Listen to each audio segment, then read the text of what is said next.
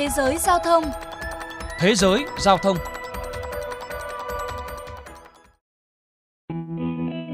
Ai Cập vừa cho ra mắt các làn đường dành riêng cho xe đạp ở một số tuyến phố chính của trung tâm Cairo, giúp đảm bảo an toàn cho người đi xe đạp. Các làn đường mới trải dài 2 km khắp thành phố, chạy ngang qua một số khu vực tắc nghẽn nhất của Cairo. Sau khi hoàn thành giai đoạn 2 của dự án, làn đường dành cho xe đạp sẽ kéo dài khoảng 5 km. Các làn đường có chiều rộng từ 1 đến 2 mét. Cùng với đó, hiện thủ đô Ai Cập cũng đang triển khai dự án chia sẻ xe đạp nhằm khuyến khích mọi người sử dụng phương tiện đi lại không gây ô nhiễm. Đây là dự án thúc đẩy việc sử dụng xe đạp như một phương tiện giao thông thay thế và cũng là hệ thống chia sẻ xe đạp đầu tiên được chính phủ Ai Cập triển khai tại đất nước Bắc Phi này.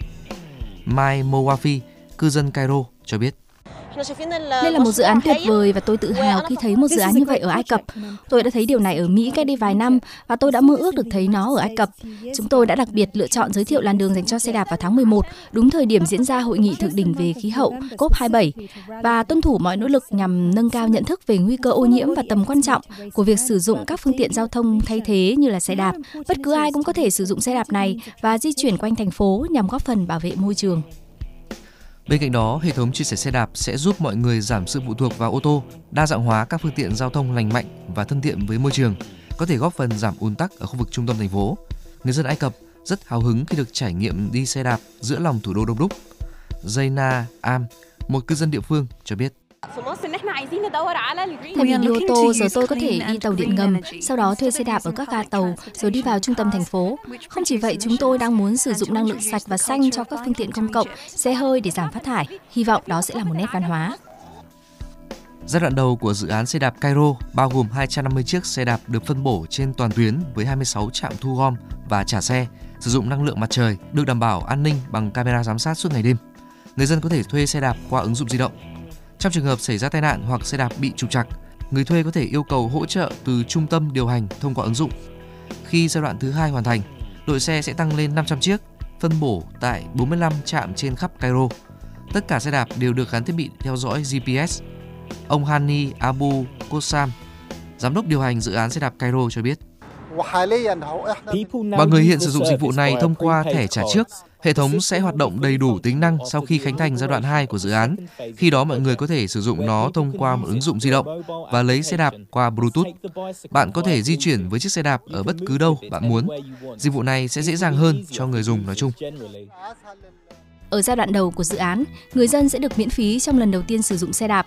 Sau đó họ có thể thuê một chiếc xe đạp với giá một bảng Ai Cập tương đương khoảng 0,05 đô la Mỹ mỗi giờ cho người lớn và 0,03 đô la Mỹ cho học sinh và sinh viên thông qua ứng dụng di động hoặc thẻ nạp tiền trước. Ứng dụng chỉ cho phép người dùng chi khoản tối đa là 8 bảng Ai Cập mỗi ngày, có nghĩa là thời gian đi xe tối đa là 8 giờ mỗi ngày. Chính quyền Cairo cho biết người thuê phải ở trong một khu vực cụ thể và ứng dụng di động sẽ đưa ra cảnh báo nếu họ đi ra ngoài khu vực đó, vì mỗi xe đạp đều được gắn thiết bị theo dõi GPS. Nếu bất kỳ ai rời khỏi khu vực của họ, trước tiên họ sẽ nhận được một tin nhắn SMS thông báo cho họ quay lại. Sau đó là một cuộc gọi từ trung tâm điều hành. Các trạm xe đạp được bố trí gần các bến tàu điện ngầm, bến xe buýt, quảng trường và các địa điểm công cộng để thuận tiện cho người sử dụng. Theo một báo cáo môi trường của Liên Hợp Quốc ở vùng Ả Rập, lượng khí CO2 đã tăng 81% từ năm 2000 đến năm 2014. Một trong những nguyên nhân chính là việc phát thải của các phương tiện di chuyển cá nhân. Tại một đất nước có dân số 104 triệu người, Tổng thống nước này đã thực hiện nhiều dự án nhằm giảm thiểu tình trạng kẹt xe như xây dựng hệ thống metro và tàu cao tốc.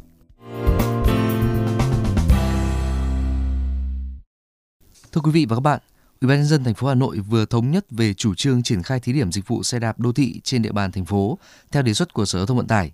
Thời gian thí điểm 12 tháng khi đảm bảo điều kiện về mặt bằng, phương tiện và các quy định có liên quan. Còn tại thành phố Hồ Chí Minh, sau hơn 9 tháng thí điểm ở quận Nhất, mô hình xe đạp công cộng nhận được nhiều phản hồi tích cực từ người dân và mong muốn nhân rộng thêm. Hai quận Gò Vấp, Phú Nhuận và huyện Nhà Bè cũng đã lên danh sách các vị trí để nghiên cứu đưa mô hình này vào hoạt động.